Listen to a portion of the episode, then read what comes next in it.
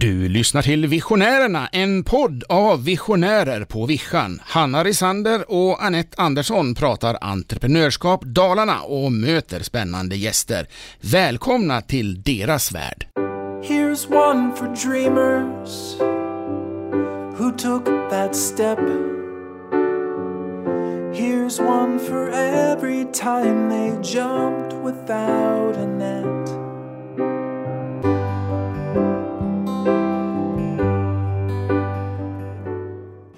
Nu har han tryckt på knappen. Ja, bra. Mm. Då är vi igång. Då är vi igång. Hej Hanna! Hej Anette! Ja, mår du Jag har bra? precis en sån här äh, liten mikrofon rakt i, Ja. i ditt så jag Kik. ser det Över lite konstigt här. Men jag, men jag hukar mig lite idag. Så, Ja. nu känns det mycket bättre. Du, har du levt eh, någonting i ditt motto sen Eh, vet fan om jag har det. Nej. Jag gjorde faktiskt ett inlägg på Instagram om det häromdagen. Att, eh, att det här med pattarna i taket, det, blev liksom, det är lite underleverans på det Ja. eh, hittills i år. Men det var också lite på grund av den här bakfyllan från 2020 Mm. när vi fortfarande, det är lite på, på låg fart alltså. Mm. Men eh, sen började jag summera också vad det där pattarna i taket betydde för mig och då konstaterade jag att det, blir- alltså, om jag skulle ta tag i alla de där delarna så skulle det ju bli, skulle jag gå i väggen. Mm. Så att jag, ja men jag trippar fram. Idag har jag varit på ett jävligt bra humör. Nu sv- Ja. svor jag igen, hörde du? Nu Ja. kom det, nu kom det tillbaka. ja nej, idag blev det ju dansbandsfredag fast det var onsdag. ja. Ja, då känner man för en liten bugg. Mm, Det är nästan så här trevlig helg när vi är klara idag. mm, lite så. Ja. Hur, du det då, har du, hur Kan det det går vara med dina klackskor? ja, men jag tycker att jag har dem på mest, mestadels Ja, nu. kul ändå. Nej, men jag gillar ju våren, det vet ju alla. Aha, Ja, nu är det fågelkvitter och igår satt jag ute och fikade på verandan första gången. I klackskor? Nej, det gjorde jag inte. I gummistövlar. Ja, men det, Nästan. det räknas. Ja. Ja. Nej, men det är så härligt. Alltså, jag älskar den här tiden när det blir lite ljust. Då, då lever jag. Mm. Jag lever andra delar på året också men lever upp lite extra. Nej, men sen har vi börjat planera så mycket kul Mm. framåt och, och folk är lite på. Och, ja, men känns. Vi utgår ju någonstans från att i höst, då kan vi träffas igen. Mm. Eftersom vi älskar event och, och skapa mötesplatser. Mm. Så Jag tror um, vi blir lite roligare att ha att göra med då. När vi får göra lite. ja, jag Ja. tror också det. Mm. Absolut. Men du, vad har hänt sen eh, sista podden då? Vad har vi, har vi något? eh, Ja, Bond har kört lite utbildningar. Ja, just det. Mm. Det har vi gjort. Mm. Absolut. Och sen, ja, men vi planerar mycket för hösten. Och mycket för våren också som vi ska sätta igång. Ja, vi har ny, lite nya produkter på gång men de är inte riktigt... Ja, vi kan inte tala om dem just nu. Vi tar Nej. nästa gång. Men snart. Ja. Sen har vi också varit med och skapat ett koncept kring en ny restaurang i Mora. Ja. Som heter Heim. Mm. Välkommen Heim! Välkommen Heim, fornnordiska för hem. Mm. Eh, och det är ju en kille som eh, driver eh, både entreprenadföretag men så har han också lägergården i Lofsdalen. Mm. Lite vallfärda skoteråkare. Och han eh, kommer nu att ta över gamla Country Burger och eh, gamla MHE-kliniken tror jag den heter, på övervåningen där. Ja, det blir ett hotell. Det blir ett hotell också med nio rum eh, och en restaurang med en kock som har historia både i, mycket i Sälen tror jag, på både Gammelgården och på Högfjällshotellet och så. Mm. Eh, så det ska bli jättespännande att se vad de kokar ihop för meny och, Mm. men de vill ju skapa den här hemkänslan och mysiga så jag hoppas att det är Bra läge. bra läge, Mm. mycket bra läge. Ja. Mm. Och, det Och blir- rätt tid också tror jag nu, det behövs. Ja, men sen blir Lite. lite. bra restauranger också. Ja. Det är lite annat uteliv på restaurangen nu. Mm. Mm. Absolut. Och då, ja, så de öppnar i slutet på mars va? Ja, slutet Ja. på mars öppnar de förhoppningsvis. Yes! Kul! Och sen har vi väl eh, också planerat lite för Daladrivet Mm. där vi håller på för fullt. Ludvika, Ludvika i höst. 9-11 september. Ja, Och vi hoppas ju på 400 personer då. det gör vi. Det känns helt sjukt om vi skulle få kunna träffas 400 personer. Orealistiskt egentligen. Ja. Men eh, tänk om. ja, det är det vi siktar på. Det Sen det får vi vi längtar efter. twista om om det inte är så. Men, men det är det vi känns som att vi ska i alla fall. Ja, vi låtsas, vi låtsas det så länge. Och ett jäkla driv i Ludvika. Ja men jäklar, verkligen jätteroligt med alla Ludvika företag som är på tå nu verkligen och vill hjälpa till att få driva igenom det här. Mm. känns jätteroligt att ha dem med sig. Ja, Ja, en hel stab där nere som Ja, arbetar för det här. Ja, jättekul. Ja, verkligen superroligt. Lära känna Ludvika och alla människor där ska bli kul. Ja. Vi läste ju tråkiga siffror igår. Då var det väl då var det väl Ludvika som hade ökat minst va? inflyttning Mm. under, det, under förra året. Mm. Det kommer vända nu ser det du. var ändå Dalarna bara. Så tittar man rapporter också att vad var det över 5000 minus utflytt alltså ur Stockholm. Mm. Och de har ju tappat i varenda år sedan 2018. Ja, Ruralisering. mm, Ja, nu ska man ruralisering. bo på landsbygden. Absolut. Mm. Men du. Vi har ju en superspännande gäst med oss idag. Ja men verkligen. Ja, han, jag vet att han sitter på nålar för han kommer inte orka lyssna längre så han vill liksom börja prata snart. Ja, jag tänkte, jag såg så att ju innan han checkar ut här så Ja. tänkte jag att vi, det är lika bra att vi tar med honom i gamet. Ja, precis. Eh, Andreas Eriksson Mm. som driver Logfab. Jag skulle ju ha någon så här clashig titel på dig som jag såklart har glömt bort för jag är lite halvdement. Kommer du ihåg vad, vad hittar vi på för clashig titel till slut? Ja, Nå, någonting med otåligt ja, det var otåliga transportören kanske. Ja. Ja, otåliga transportören har vi med oss idag som driver Logfab. Ja, Välkommen hit, vad superkul att du är här. tack så mycket. Eh, jag hade ju noll koll på dig innan. Det är ju, Anette känner dig lite sen innan och, eh, men jag hade ju noll koll på vem du var. Men eh, jag har fått en liten catch-up här på Mycket lunchen. märkligt att du inte Ganska- visste det. Ja, ja, En titan i transportbranschen. attan som jag har missat. Nej men gud vad, vad roligt att, att höra om dig och ditt liv och allting Hon har inte Det, här, träffat dig men hon har ju sett alla bilar som åker förbi. det har jag verkligen Ja. sett. Ja, just det. Ja. Mm. Eh, men du, vad roligt att ha dig här. Eh, vad sjutton ska vi börja med dig? Ska vi, kan du inte bara dra dig från, jag vet inte. Ja, hur Det var en långt dag, vi gå? Det var en dag i Var Skåne. jag kommer ifrån? Ja. Eh, ja, det är väl egentligen så, eller egentligen det är ju så att jag är eh, född och uppvuxen i Skåne. Där jag bodde mina första tio år. Jag är född i Lund. Där de lärda är födda, som vi alla känner till. Jaså du. Eh, kan väl inte påstå kanske att jag hör till en av dem. Men, ja.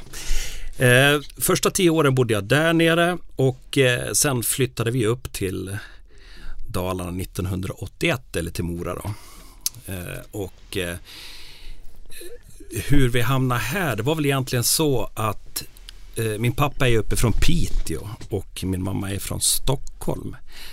Och eh, pappa då som eh, gjorde som många andra då på 60-talet valde att flytta ner till storstan. Det var ju där jobben fanns eh, och utbildningarna.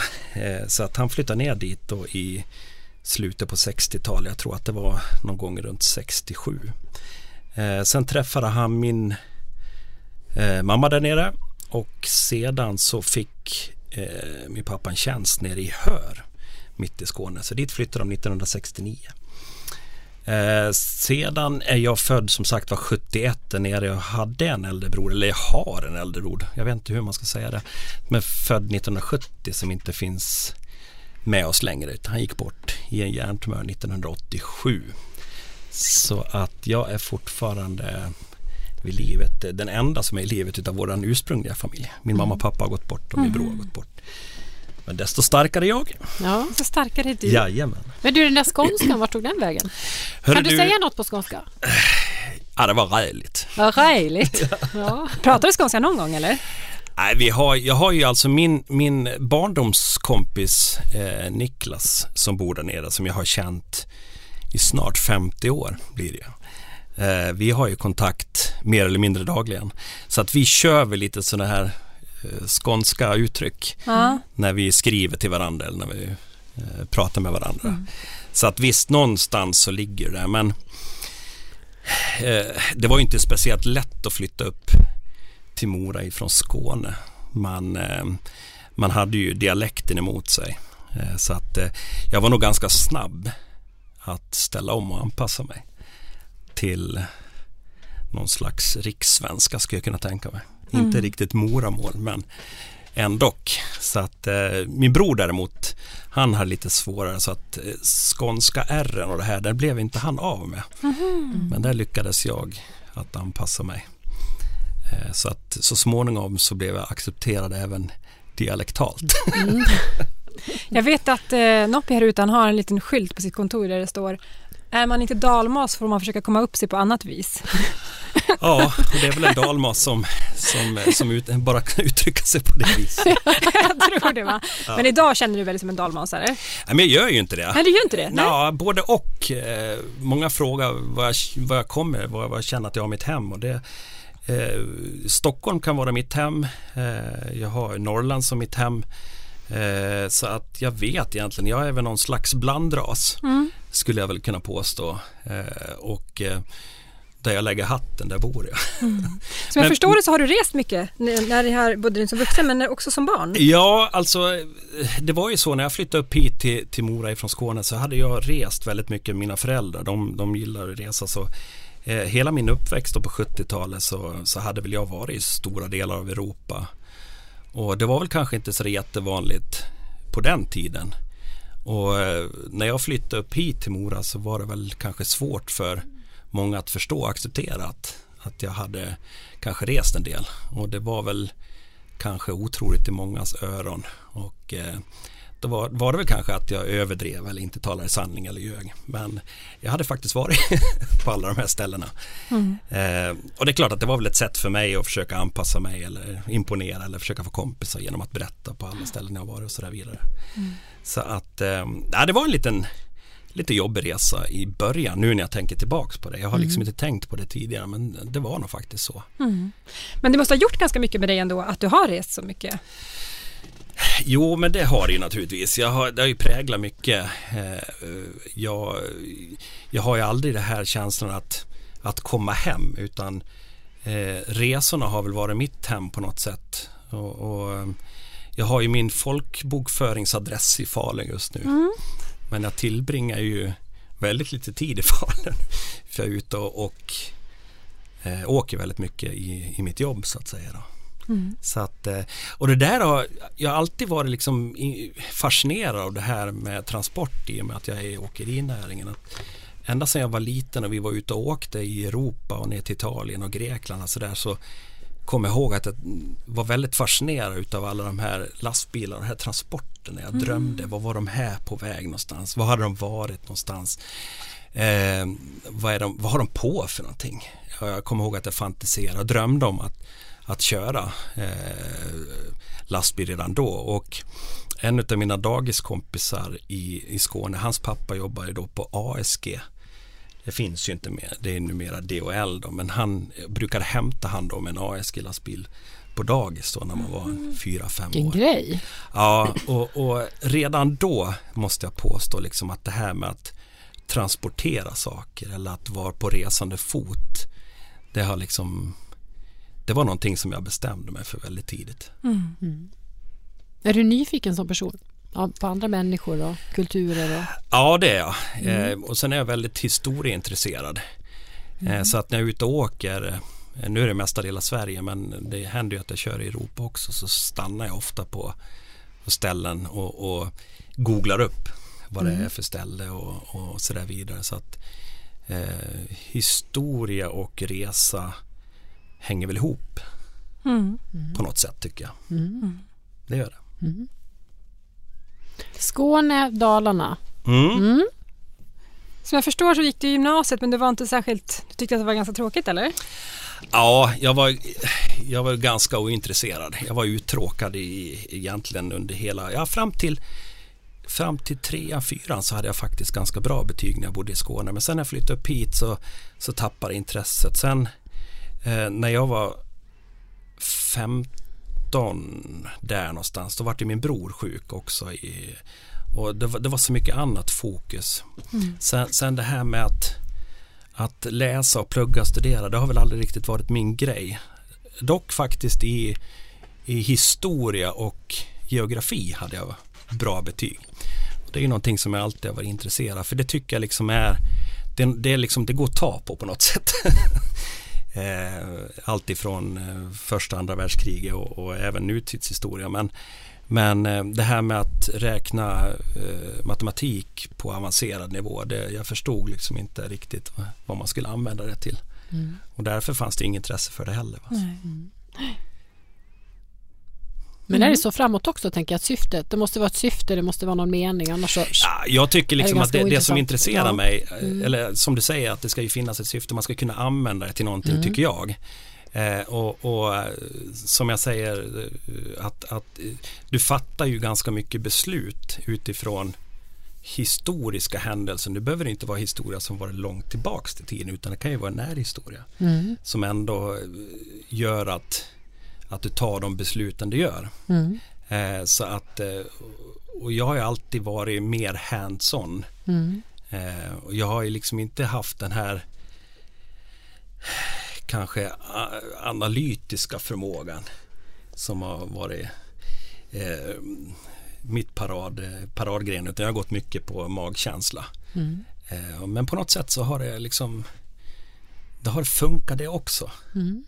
Har det gjort. Men det känns som att du lyssnar mycket på din magkänsla och att det är det som också Ja, får bestämma i absolut. ditt företagande och Ja. som du är som person. Eh, och det är det som jag gillar att vara i en förhållandevis liten organisation. Det är liksom att man kan styra om väldigt fort och Mm. fatta snabba beslut.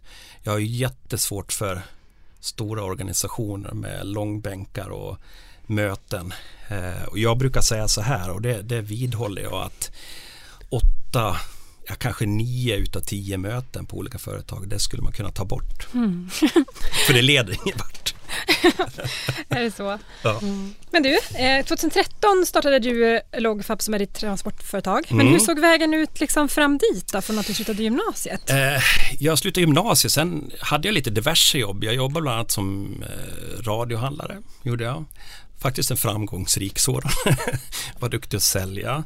Eh, jag var på Island, eh, som många Morakillar åkte dit och Med fisk eller? Ja, Rensa visst. fisk? Ja, vi skulle ju då eh, bli mångmiljonärer på fiskrensning. Och eh, det vart väl inte riktigt så. Jag tror jag kom hem med 20 000 i skulder eller någonting. Oj! Nej då. Ja. Men det är också en sån här erfarenhet rikare. Ja. Eh, sen eh, fick jag ju för mig då ett tag att jag skulle bli data. Eh, Jobba med data? Ja, absolut. Så att jag gick ju då på komvux gick jag två år och läste programmering. Mhm. Och på den tiden hette det väl Pascal och Basic och sånt här. Va? Ja. Eh, jag förstod faktiskt inte riktigt vad jag höll på med. riktigt där. Nej. Man skulle göra olika program. Jag var liksom, ah. Men vi hade även historia och psykologi på komvux och de hade jag bra betyg. Ja. Så, eh, Sen kom ju lågkonjunkturen. Eh, och, eh, Var vi då? 99? Ja, nej, Nej. nej. nej, men då var vi faktiskt Nej, 92? Ja, 91 till och med tror jag det var. Eh, då eh, tog jag trafikkortet. Mm. Eh, lastbilskort och sen så stövlade jag ner på, på ett lokalt åkeri Mm. här i Mora som heter Jale eh, och frågade om jag fick börja jobba. Och då sa arbetsledaren då att kom på måndag. Oj! Så, Ja, Mitt i lågkonjunkturen? Ja, absolut. Så att eh, då fick jag jobb där och köra eh, paketbil. Och det gjorde jag väl och sen började jag köra eh, distributionsbil lokalt här och sen vart det ju fjärrtrafik.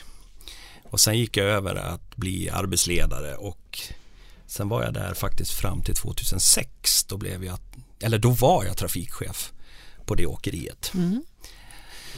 Eh, och då eh, blev jag värvad till, till Schenker då, eller till Godsservice då, som åkerichef då i Dalarna, Gävleborg och Västernorrland. Eh, och under den här resan då 2007 eh, så separerade jag från barnens mamma och eh, fick då samtidigt ett erbjudande av eh, skänker Schenker och centralt att jobba som försäljnings försäljningschef där faktiskt på Lilla Bommen i Göteborg. Och det var ett jobberbjudande som jag övervägde starkt men valde att tacka nej på grund av att barnen, eh, jag ville vara närmare dem. Mm. Och då följde det sig så bra att min gamla arbetsgivare kontaktade mig igen eh, och kom tillbaks till det åkeriet då 2008 som eh, delägare, minoritetsägare och vd då. Mm. Där jag verkade fram till 2013 då jag valde att eh, kliva av och dra igång då Logfab. men 2009 vet jag att det hände någonting. Ja, 2009 eh, så gick jag in i väggen ordentligt. Jag vaknade upp på lasarettet där och visste väl egentligen inte hur jag hade tagit mig dit mer eller mindre. Och då hade jag kommit tillbaks till min gamla arbetsgivare, jobbade stenhårt och eh, eh, när jag separerade då 2007 så skulle väl jag ta igen alla förlorade år man hade. Eh, vilket innebar att det var mycket krogbesök eh, och eh, levde ganska hårt under ett par års tid där. Vilket gjorde liksom att eh, kroppen sa ifrån. Allt arbete och allt festande gjorde väl att, att jag hamnade i den situationen som jag gjorde. Det vill säga sängliggande på Mora lasarett. Och du sov en vecka? Eller? Ja, alltså jag sov en hel vecka. De väckte mig där, kommer jag ihåg, för att jag skulle äta och dricka lite grann. Men jag var totalt utslagen.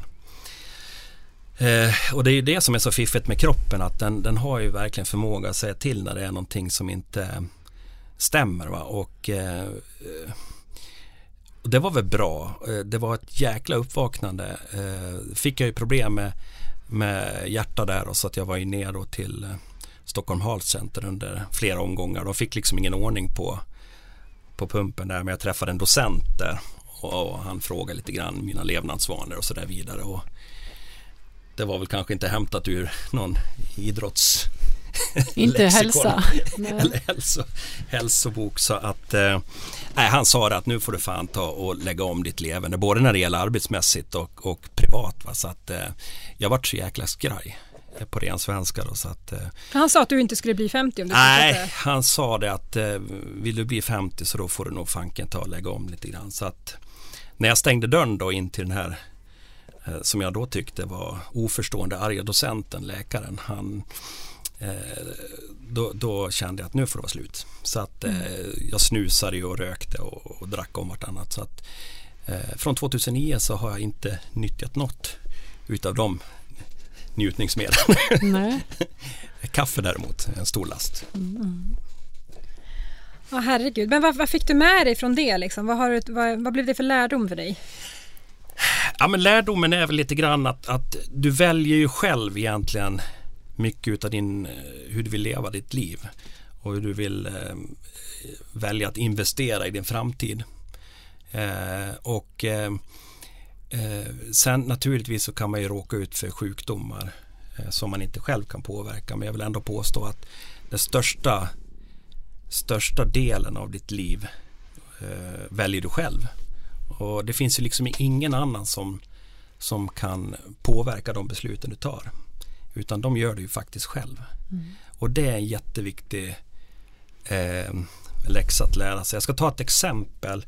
När jag mådde som sämst, då var jag till en samtalsterapeut. Eh, och eh, jag tyckte det skulle vara så skönt att få komma till någon som lägger en filt över axlarna på mig och talar om för mig hur, hur synd det var om mig och hur besvärligt jag hade och så vidare. Och han gjorde precis tvärsom. Han talade om för mig att det var inte alls synd om dig. Eh, du har gjort de här valen. Eh, och jag kommer ihåg, jag var så jävla förbannad på honom. Ursäkta jag svär, men jag var det riktigt helhjärtat. Och jag tänkte, vad vet han om mig? Vad vet han vad jag har gått igenom? Han vet ingenting. Men på något sätt så, så eh, jag kommer ihåg jag sa vid första tillfälle att du, du kan väl för fanken hålla med mig? Jag menar jag betalar dig 600 spänn i timmen. Då kan du i alla fall hålla med det jag säger. Tycka synd om mig. Ty- liksom. Tycka synd om mig Ja, lite grann. Men han gjorde inte det. Fick du inte ens en filt? Inte Nej. ens en filt fick jag. Eh, jag fick kaffe fick jag, men inte mer än så. Och på något sätt så bestämde jag mig att ja, men jag går dit en gång till, jag ska ge henne en chans till. Och jag var lika arg efter andra gången också. Men på något sätt så träffar väl han något känsligt och något precis på mig. Va? För att jag gick dit och tredje och fjärde gången. Va? Sen femte gången eller sjätte gången, jag kommer inte ihåg det här, det är ju några år sedan så att säga. Så ramlade ju poletten ner. Och poletten är ju liksom att jag såg ju inte tidigare hur delaktig jag hade varit i den situationen jag var i. Utan jag skyllde ju det på att ah, jag hade jobbat för mycket, det är väl inte så konstigt. Man måste väl få festa lite grann, det är väl inte så konstigt. Eh, varför drabbar det här mig och så där vidare. Men, men man kommer tillbaks till det så, så inser man ju att vad fan, alla de här valen hade jag tagit själv. Och att jag var delaktig i det. Och då har jag som en, en skyldighet eller en plikt mot mig själv att ändra på det. Om jag nu vill ändra på det. Ja. Ja. Det är också ett val som man själv Ja, har. så att det var en precis. viktig väckarklocka då. Ja. Så att det jag fick med mig eh, av det, det var ju liksom att, att eh, återigen då liksom att det livet du lever eh, kan du på något sätt bara du påverka och välja själv. Och det är ju fantastiskt. Ja. Det är fantastiskt Absolut. att det kan vara så. Och du valde ju att 2013 då stå på egna ben, bli egen företagare, Yes. starta Logfab. Ja, eh, och eh, det var ju så att, att eh, många frågar ju mig hur jag kunde sluta på det, hos den andra arbetsgivaren. Jag jobbade som vd, hade en bra lön, eh, hade väl eh, bra dagar inom situationstecken. Men man kommer ju till en punkt, jag brukar säga att det finns ju liksom ingenting som är rätt eller fel. Utan man tänker lite olika. Eh, och i det läget så tänkte vi lite olika. Eh, och eh, jag lärde mig jättemycket under de åren jag var där. Eh, och det är jag jättetacksam över. Eh, och ehm, då valde jag liksom att, att sälja av min del som jag hade och så drog jag igång Logfab. Och eh, tanken med Logfab egentligen det var att eh, hålla utbildningar inom ja, min näring, transportnäringen. Då. Det var allt ifrån eh, ADR-utbildningar, sådana farligt gods, YKB, då, yrkeskompetensbevis, truck. Men även då att hjälpa företag med, med upphandling av transporter. Eh, men även se över då deras interna logistik på de här olika företagen. Mm. Och då fick jag kontakt med, med två företag i ett i Falun och ett i Borlänge som jag hjälpte och titta över deras prisbilder, eh, deras interna logistik. Eh, men en, även ett av de här företagen eh, frågade om inte jag kunde köpa en bil. Ett återvinningsföretag. Och på något sätt eh, så saknar jag det här med gummihjulen lite grann. Så jag tänkte, ja en bil kan jag väl köpa. Och eh, sen kom nästa kund och frågade mig om inte jag kunde köpa en bil och börja köra. Och då tänkte jag, ja, har man en kan man ju ha två. det, är liksom, Ja. det är ingen större skillnad. Och sen rullar det här på utav bara farten. Sen eh, för, har jag ju försökt att alltid växa organiskt som så tjusigt det heter. Och det är ju, det är ju alltså tanken med att man ska ju hänga med också för största problemet det är ju att hänga med likviditetsmässigt hela tiden och få det att funka. Och, och banker idag eh, ska du bevisa ganska mycket för innan du får, får låna pengar så att säga. Så att jag har kämpat i alla år eh, i stort sett utan checkkredit helt. Utan jag har försökt jag investera lite begagnat och, och, och byggt upp det på det sättet. Då. Man leasar inte i din bransch, man köper. Det kan man göra. Ja. Det, det Och en finns- lastbil är väl, det är ju inga billiga liksom, Nej. prylar vi pratar om. Nej, det är ju inte det. Va? Och, och, eh, det är ju en väldig oro i branschen. Va? Så att något längre avtal får du ju inte idag heller. Va? Nej. Så att, eh, men jag har ju alltid, jag hade ju kunnat vara, idag omsätter vi 30 miljoner. Eh, och jag hade väl kunnat vara större än så. Men, men jag är inte ute efter att bli något eh, omsättningsföretag. Eh, Utan jag vill liksom försöka satsa på, på kvalitet istället. Mm. Eh, och i den takt vi har ökat med de kunderna vi har fått då, så har det faktiskt eh, lyckats ganska bra. Sen har ju vi också blivit drabbade av den här pandemin. Men eh, jag hade ju en strategi från första början. Det var liksom att försöka stå på så många ben som möjligt. Det vill säga ha så många kunder som möjligt med i så pass olika segment som möjligt för att bli, bli mindre sårbar. Det finns ju de som bara kör kanske eh, timmer eller de som kör både, bara återvinning och sådär och händer någonting så blir det så, så påtagligt. Är det inte väldigt prispressat i den branschen? I Jo, timmer och det, eller kanske jo. mer där än i din? Absolut, Ja. det, det är väldigt eh, pressat i branschen. Va? Men, men eh, jag, jag tror väl på något sätt att i, i förlängningen gör man ett bra jobb så eh, jag brukar säga att vi är inte vi är inte dyrigast men vi är inte billigast heller. Men däremot så, så är jag väldigt mån om att vi håller en hög kvalitet och att vi förekommer våra kunder. Ehm, och som jag brukar säga, liksom det här med kvalitet, det är ju inte att vara snabbast till, till kunden, va? utan det är att komma när man säger att man ska komma. Mm. Mm. Eh, sen om det tar en eller tre dagar, det tycker jag är eh, mindre viktigt så länge man har en, en dialog med kunden. Mm. Mm. Men 40 ekipage har du nu.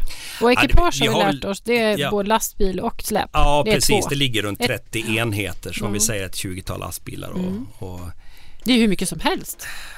Ja, Var bor märk- alla de eller är alla ute hela tiden? Ja. Får någon vara inne? Ska de helst åka hela tiden? Nej, vi, har ju, vi har ju olika typer. Vi har ju de som kör en dagtid som vi kallar för distribution. Då. Mm. Eh, när man kör då i, i vi utgår ju från Borlänge då, så vi har ju våran terminal så vi kör ut i, i hela Dalarna. Då. Sen har vi ju då eh, fjärrbilar då, som går över hela Sverige. Och sen har vi då bilar som vi har linjetrafik mellan Dalarna och Mälardalen där vi är starka då. Mm. Så att det är väl den olika typer av trafiken vi har. Då. Så. Sen har vi kranbil också då, så vi kör krangods. Då. Och du kör också mycket. Jag kör mycket. Dubbla pass. Ja. jag kör väldigt mycket. Ja, ja jag kör nog dubbla pass. Eh, så länge det håller inom lagens råmärke så att säga. Försöka utnyttja max. Och det är ju, vi får ju förhålla oss till kör och vilotidsregler. Det är ju samma regler över hela Europa. Det fuskas ju en del men men där har jag sagt att där måste vi vara stenhårda. Det finns liksom inga utrymme eller undantag. Och sen är det ju eh, viktigt där att, att man följer det. Men eh, ja, jag eh, kör jättemycket. Vad är tjusningen med att åka lastbil?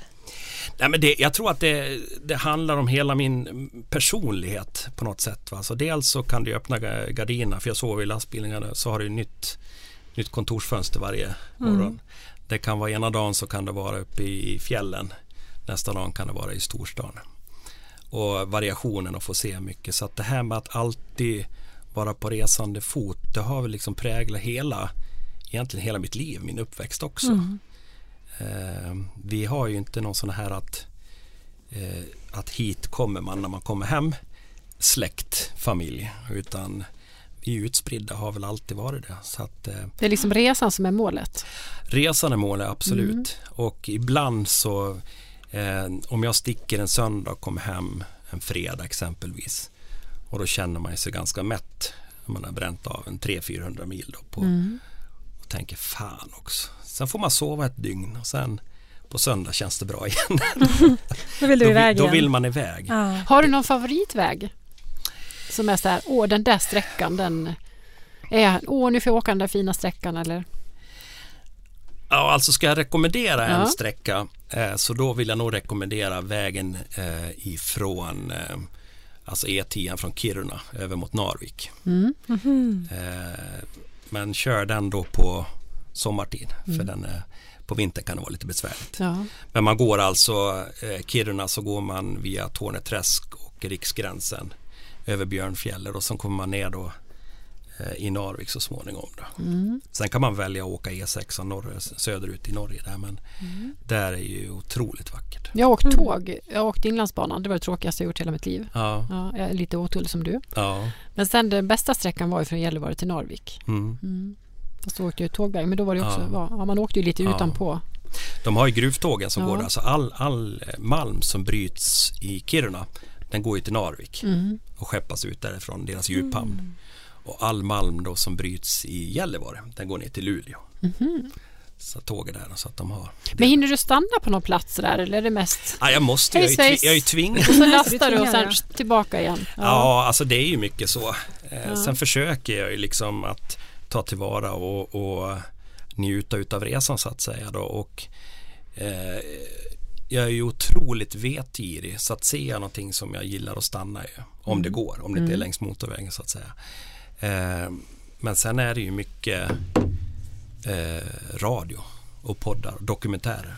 Ja. P1 går varm kan jag säga. Men du, du beskriver dig själv som otålig. Ja, min sambo brukar säga hets. Hon kan är hets hemma nu säger hon. Du har gett massa roliga exempel på på vilka sätt du är otålig. Kan du berätta lite? Vad är det som... Ja men det kan vara allt ifrån om man är ute på en restaurang till exempel och, och tittar i menyn så tar det ungefär eh, två sekunder innan jag har bestämt mig vad jag ska ha för någonting. Eh, Medan andra sitter och funderar på om det är fisk eller kött de är sugna på just idag eller vad åt de senast och sånt där. Då börjar det krypa lite grann i kroppen eh, på mig. Sen vid olika möten så kan jag eh, kanske framstå som ointresserad eller arrogant eller vad det nu kan vara för någonting. Men det, det är inte det det handlar om. Jag har, jag har så svårt liksom att, att eh, engagera mig och, och, och sitta och diskutera ett möte när jag vet många gånger vad det leder till. Det, det låter lite störskt va? Men, men lite så är det. Men ja, hets. Eh, alltså eh, bor vi på hotell till exempelvis och på morgonen då flyger jag upp och så klär jag på mig eller kanske duschar snabbt och klär på mig. Så, så eh, efter fem minuter så står jag nere i foajén och dricker kaffe och tittar på folk. Jag kan liksom inte njuta. Folk har ju sagt åt mig att, att eh, ja, men, du måste koppla av, du måste vila. Och, och ja, vad är vila? Man kan ju vila på olika sätt. Mm. Eh, många tycker vila är förenat med att ligga i en hängmatta och läsa en bok. Det det- för mig skulle alltså det finns inget mer uppstressande än att göra det. Då kan jag åka in på jobbet en lördag och sitta och hålla på med papper. Det kan vara vila för mig. Eh, så att, eh, Ja, men du lyssnade till och med på musik när du skulle gå och lägga dig sa du. Ja, eh, det är ju så när jag, alltså jag kan inte sova i ett tyst rum utan att jag måste ju alltid ha eh, hörlurar på mig och, och då är det ju liksom högsta volym. Gärna Metallica då. Eh, men och du kan, kan somna till det alltså? ja, Ja, otroligt. eller jag kan inte somna utan det. Nej. Det är galet alltså. Ja. Ja, det går. Ja. Men sen, sen, det behöver inte, alltså det, jag är lite allätare där också för att jag kan ju ligga och lyssna på opera också Mm. en hel natt. Eh, Men alltid musik alltså? ja, Alltid ja, liv. det kan vara dokumentär, gärna brottsmåls ja. eh, dokumentär eller mordrättegångar och sånt där. Mm.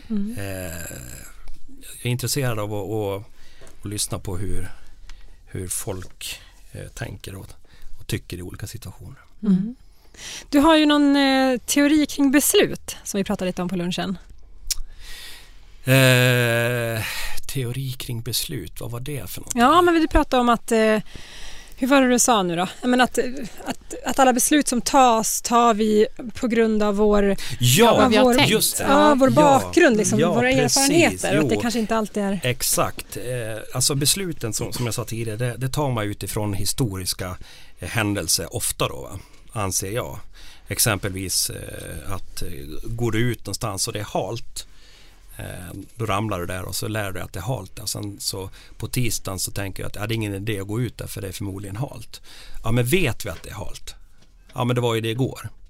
Eh, vad jag vill säga liksom är att, att all, många beslut eh, baseras på massa antagande. Eh, att vi tror att det är så. Och i min bransch, ja, det går inte, det är för trångt, man får inte plats, eh, det är för halt. Ja men vet vi det? Mm. Nej, många gånger så är det ju inte det. Och, och det är det jag menar att antagande, de här besluten man tar på grund av antagande bromsar eh, utvecklingen i många företag. Eh, att man tror att det är på ett visst sätt. Och därför har jag eh, många gånger uppfattats som lite jobbig eller besvärlig. För att jag vågar ifrågasätta om det verkligen är så. Och det kan mycket väl vara så. Men många gånger är det inte heller så som man tror. Och det är det jag tycker är så fascinerande att, att, eh, att man tar ett, ett beslut på grund av att alltid har varit på ett visst sätt. Jag, jag förstår inte. Och något som man kanske till och med ärvt från Absolut. någon annan. Det är ännu också. värre. Jajamän. något som man inte ens har kommit på Ja, själv. Utan ja. någon annan har sagt att det var och då är det så. Ja. Kan det där vara så här småstads... Eller finns det överallt? Nej, oj, nej det, det tror Ja. jag finns precis överallt. Ja. Det spelar nog ingen roll var du kommer någonstans utan att, att man vet, ja men man vet att det är så. Eller ja, du vet hur han är. Det är ingen idé att göra någonting åt det. Ja men varför inte då? Mm. Brukar jag alltid ställa frågan. Är det verkligen så? Eller det här klassiska att när någon säger att det är ingenting som fungerar. Och då brukar jag alltid sträcka upp en hand. Vänta, vad sa du?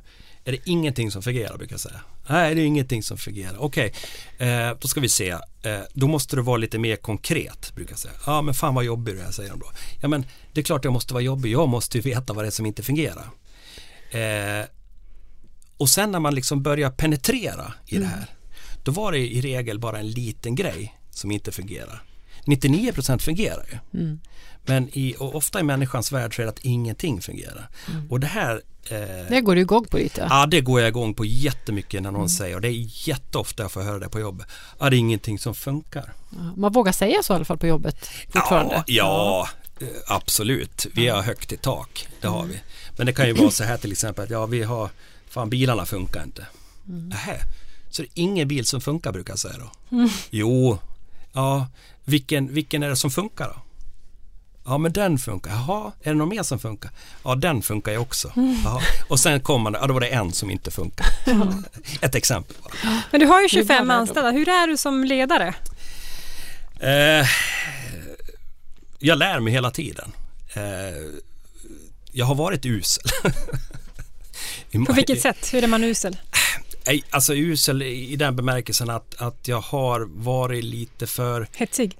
ja, hetsig och sen, sen har jag väl kanske dömt lite i förväg. Okej. Eh, men sen har jag väl ändå också haft lite svårt, men det är ingen som kommer hålla med om det här med, med konflikter har blivit bättre på. Jag tycker att man ska ta saker rakt upp och ner. Utan att har man en, en, ett problem med, med någon anställd eller vad det nu kan vara för någonting eller kund så då tycker jag att då lyfter man det direkt. Man gör liksom inga långbänkar av det. Eh, det är väl min styrka. Eh, sen så har jag väl en svaghet. Det är liksom att jag förväntar mig ibland att alla ska jobba lika mycket som mig och vara lika intresserade av bloggfab som jag är. Men jag tror jag har blivit bättre. Jag var, jag var nog ganska dålig i början på det. Jag förstod inte varför inte folk ville jobba 100 timmar i veckan. Det är för mig, jag fattar inte. Det är ju ett jobb, du tjänar ju pengar. Men du, du har, ju ett, du har ju ett litet liv utanför också, utanför dina 100 timmar i veckan. Ah, Eller 100 har- timmar i veckan är det väl inte men många timmar är det. Ja. Mm. Men hur, eh, vad gör du då? Jag köper saker. Jag hörde att du köper väldigt mycket konstiga saker. Ja, Att du är en saker, samlare? det- Ja, jag är en samlare. Det, alltså, det är väl en definitionsfråga vad som är konstigt. Jag Ja, tycker nej, men- det är un, helt underbara saker. Eh, nej, men det är väl lite grann så här att när jag går in så går jag ju liksom all in. Det är liksom inte halvhjärtat. Så att eh, jag har ju några samlingar då eh, där man kanske tycker att ja, överdrivs lite grann. en skivsamling till exempel. Eh, då ska jag ha allt utav den artisten. Jag har jättestor skivsamling. Jag, jag tror faktiskt det är en av Sveriges största eh, Metallica-samlingar har jag. Eh, jag samlar på modellbilar. Jag, eh, det senaste nu som jag har gått igång på det är 80-tals elektronik. Och det är väl just för att det är väl någon kompensation. Man, man fick väl inte de grejerna på 80-talet då, så då kan man köpa dem nu. Sen så tycker jag att när det gäller 80-tals elektronik så är den fantastiskt bra kvalitet. Och allting var fyrkantigt och gjort i plåt. Ja, fyrkantigt, det var det Allt faktiskt. var fyrkantigt. Ja. Just det. Så att, nej, men det är allt ifrån, eh, får jag för mig, då måste jag ha tagit den första mobiltelefonen som tillverkades eller den första eh, freestylen som, eller Sony Walkman som, som tillverkas eller bärbara eh, CD-spelare eller eh, Donkey Kong eller vad det nu kan vara för någonting. Donkey Kong fick jag aldrig och det är jag faktiskt lite bitter på morsan fortfarande. Och jag som slängde mitt. Ja, Octopus ja, hette det. det, Mm, det ja men inte så bra. är det ju med, med alla eh, historiska föremål. De, Ja, de går ju upp man i ska- värde. Men nu, nu är det 80-talsgrejer Ja. som jag tycker är jävligt häftigt. Jag älskar 80-talsbilar. Det som vi är uppväxta med Golf GTI Peugeot Men du har ju 205. en. Ja, jag har en Ja. Granada. Ja. 2,8. Nej, tyvärr. Fan också. Jag frågar vad jag alltid får. Det var en miss Jaha, det är något där. speciellt med den? Ja, Jaha. tydligen. Det är ju liksom... Nej, men det, det som skiljer, alltså det var en lite större motor 2,8. Ja. Det var lite ja. mer lyxigare sådär. Så. Men de är också lite fyrkantiga, de bilarna på den tiden. Var de inte det? Jo men allting var fyrkantigt och, och eh, Ja. sen började 90-talet, då började allting både med elektronik och bilar bli runt. Jag tycker på något sätt att det förlorar sin, sin personlig, personliga prägel. Mm. Det ska vara fyrkantigt och det ska vara hårt. Har du en Volvo 245? va? Eh, Den är rätt fyrkantig. jag har eh, två Volvo, en Volvo V70 och en V90 och sen har jag en Porsche. Ingen 245 va? Men Nej, Porsche, inget de är ju ganska runda, är de inte? De är eh, runda men de första modellen som tillverkades var rund. Så att den får vara rund. Jag får vara runt. Ja, det går bra med en rund. Men du, är du morgonpigg? Ja, otroligt morgonpigg. Ja. Nej, vad har du klockan på? Eh, jag har inte någon klocka ställd alls. När vaknar du på morgonen? Eh, på helgen så vaknar jag någonstans mellan fyra och fem och går upp. Ja. Pling bara. Ja, Ja. och då är min favoritsysselsättning att sätta mig framför eh, eh, tvn med tvn avslagen. Mm. Eh, men däremot en kopp kaffe och en iPod i knän. Mm. Och så tittar jag på Blocket och Tradera Jaha. Ah, och tittar på dagens fynd. Jaha. älskar Blocket. Ja. Har du också så här listor, maxlistor? Det har Hanna.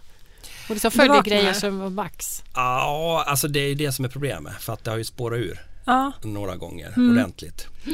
Eh, I know that feeling. med, med mina grejer. Så att, Men eh, gud vad smart att ha en transport, transportföretag känner jag nu. För min sambo jobbar ju i Stockholm eh, och har ju en buss. Så Mm. att han åker ju aldrig till eh, Dalarna eller här i Dalarna han borde ha utan Han får aldrig. Blocket-fynd som jag har hittat i Stockholm som han måste ta med hem. ja. Du har ju det väldigt bra där om du vill Där köpa har, saker. ja, absolut. Mm. Jag råkade faktiskt köpa en Fiat idag. Underbart! En gammal Fiat.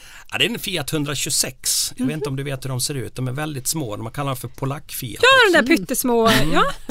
Eh, jag köpte faktiskt eh, eh, en sån för ett tag sedan, osett. Såg jättebra ut på bilderna men det var bara ett stort hål under. Oj då. Så att eh, den gav jag bort, den bilen. Men det här har jag, den här tror jag på. Så alltså från lastbil då till liten Fiat.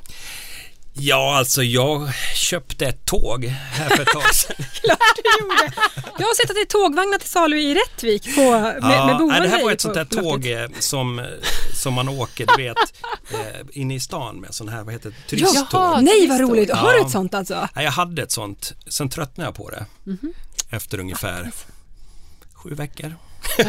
Vad gjorde du? Åkte du runt med det då? eller? Nej jag, eh, nej, jag hann inte. För jag, jag, Tröttnade innan? Jag tröttnade innan. Och, så att det, det, det, Det är har man ju mycket, inte köpt än, ett tåg det är mycket ändå. spontant. Den har Och man sen kvar. köpte jag en duett eh, eh, pickup klockan fem på morgonen. Och det var ju Mm. ren slump att han var vaken han också. Eh, så att det, det, det Men den har du kvar? Nej, Nej, den har också sålt. Ja.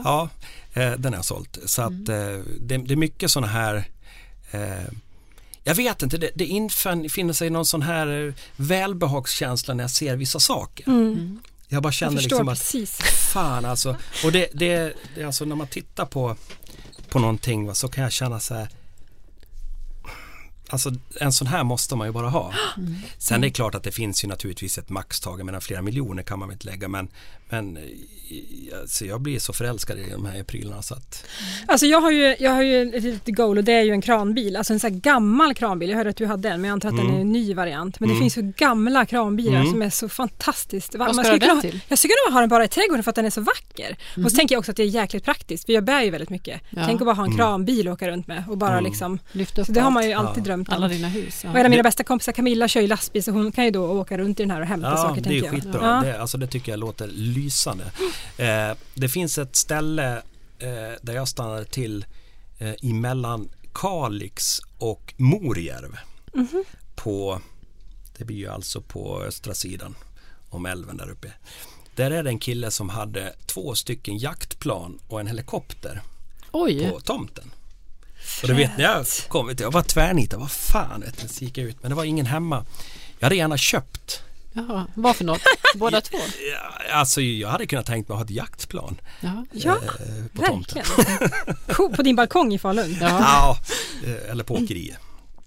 men och, och jag har, vi har ju en, eh, min trafikledare han brukar skratta åt mig för att han frågar alltid eh, vad ska du ha det till? Mm. Och det är svårt att säga det till någon person som samlar på saker vad man ska ha det till. Men jag, jag, Ja. Jag känner, jag känner igen det här. jag, jag, är ingen, jag är ingen hoarder på det sättet liksom att, att jag samlar på mig och så ligger det stora högar. Nej. Utan allting är prydligt uppställt i vitrinskåp och på sin plats och sådär. Ja, ja. Och det har jag nog min sambo tacka mycket för att det liksom, hon sa så här, ska du ha de här grejerna ska det i alla fall vara lite ordning på lite stil på det. Mm. Och det har han så att allting finns liksom. Vad är du på jakt efter nu då? Vad är liksom topplosslistan? Eh, just nu så är det en bergsprängare, en Sharp. En, eh, nu, om inte jag Det är en sån missminner där silverfärgad med stora Ja. högtalare på. Alltså det är ju Alltså de, många tror ju att de har en bergsprängare men när de ser den här då förstår de vad en bergsprängare Den är från 80-talet då Ja, alltså, ja. Det måste vi googla ja. på. Ja. Sharp. Ja. Eh, HZ7 tror jag den heter. Alltså den är så gigantisk så att eh, kommer du med en sån på axeln på stranden och du har en, min Mobira hotline eller vad Ja, heter ja. det, Ericsson hotline i Ja. näven alltså då är Ja. du kung. Ja, då är det kung. alltså. Det är Men det. du, vi kanske kan starta en sån stödgrupp sen för Blocket beroende. Ja. Ja, blocket beroende med, med, med folk som har lite vett och stil och etikett Mm. Ja, ja, absolut. måste tilläggas.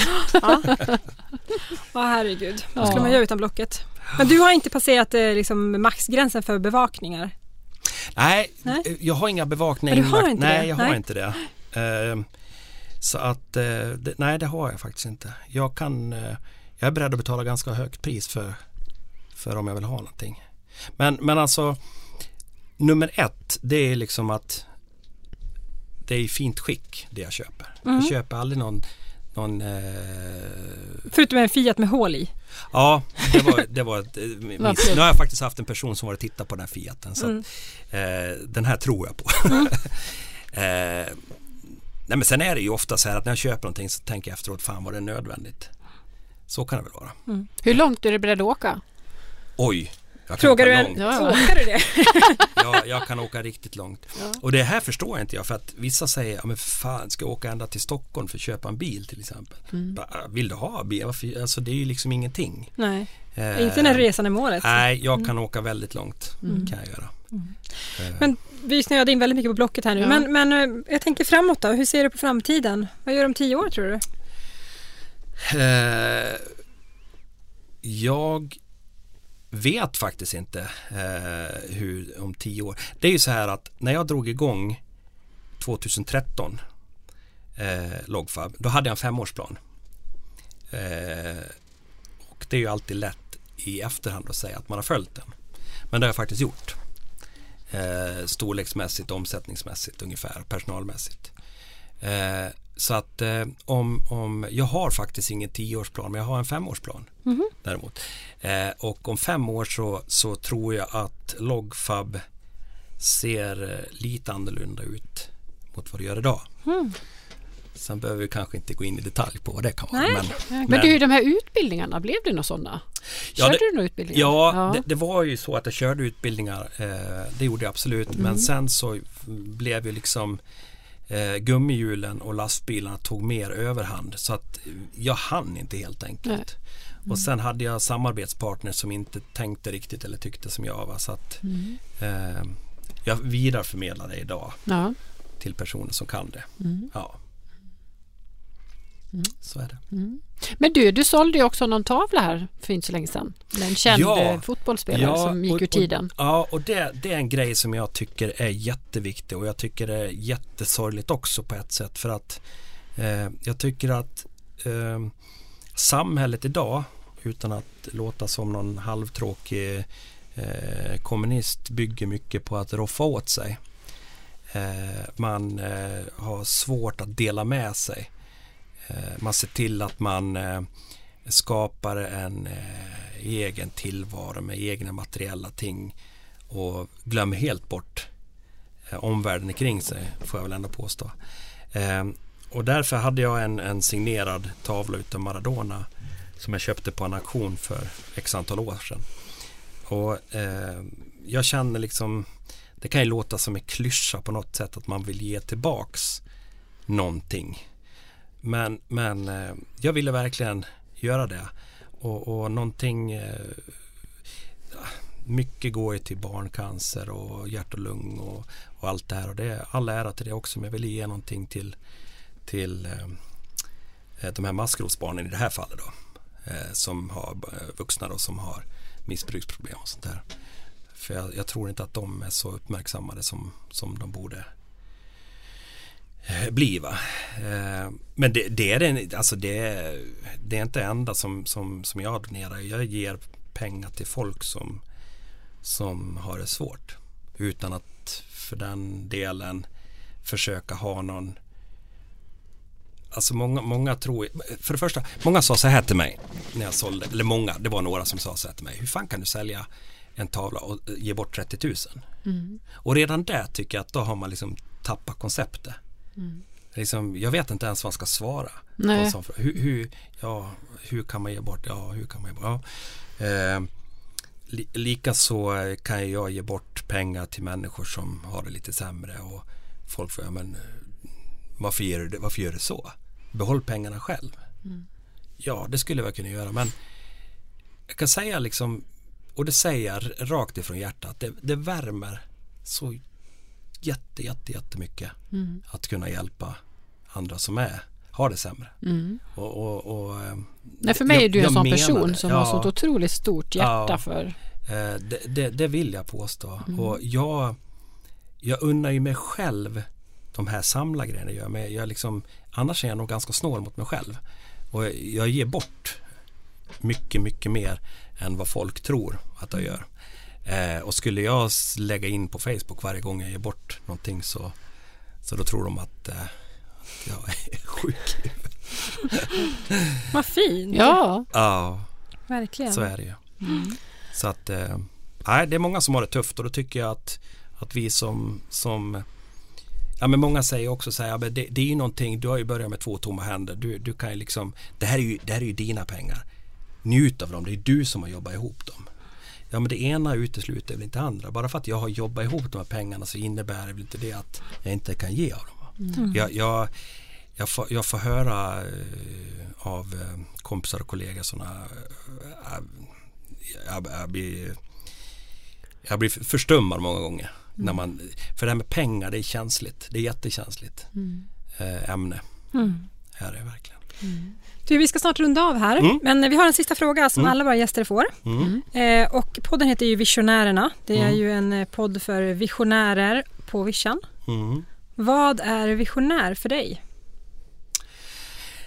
En, en visionär det är att eh, man eh, har ett mål och en framtids eh, och, och syn på hur man ska Eh, bygga sin framtid helt enkelt.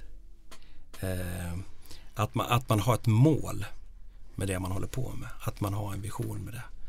Det är väl visionär för mig. Sen visionär vill jag också koppla lite grann till tänk utanför boxen.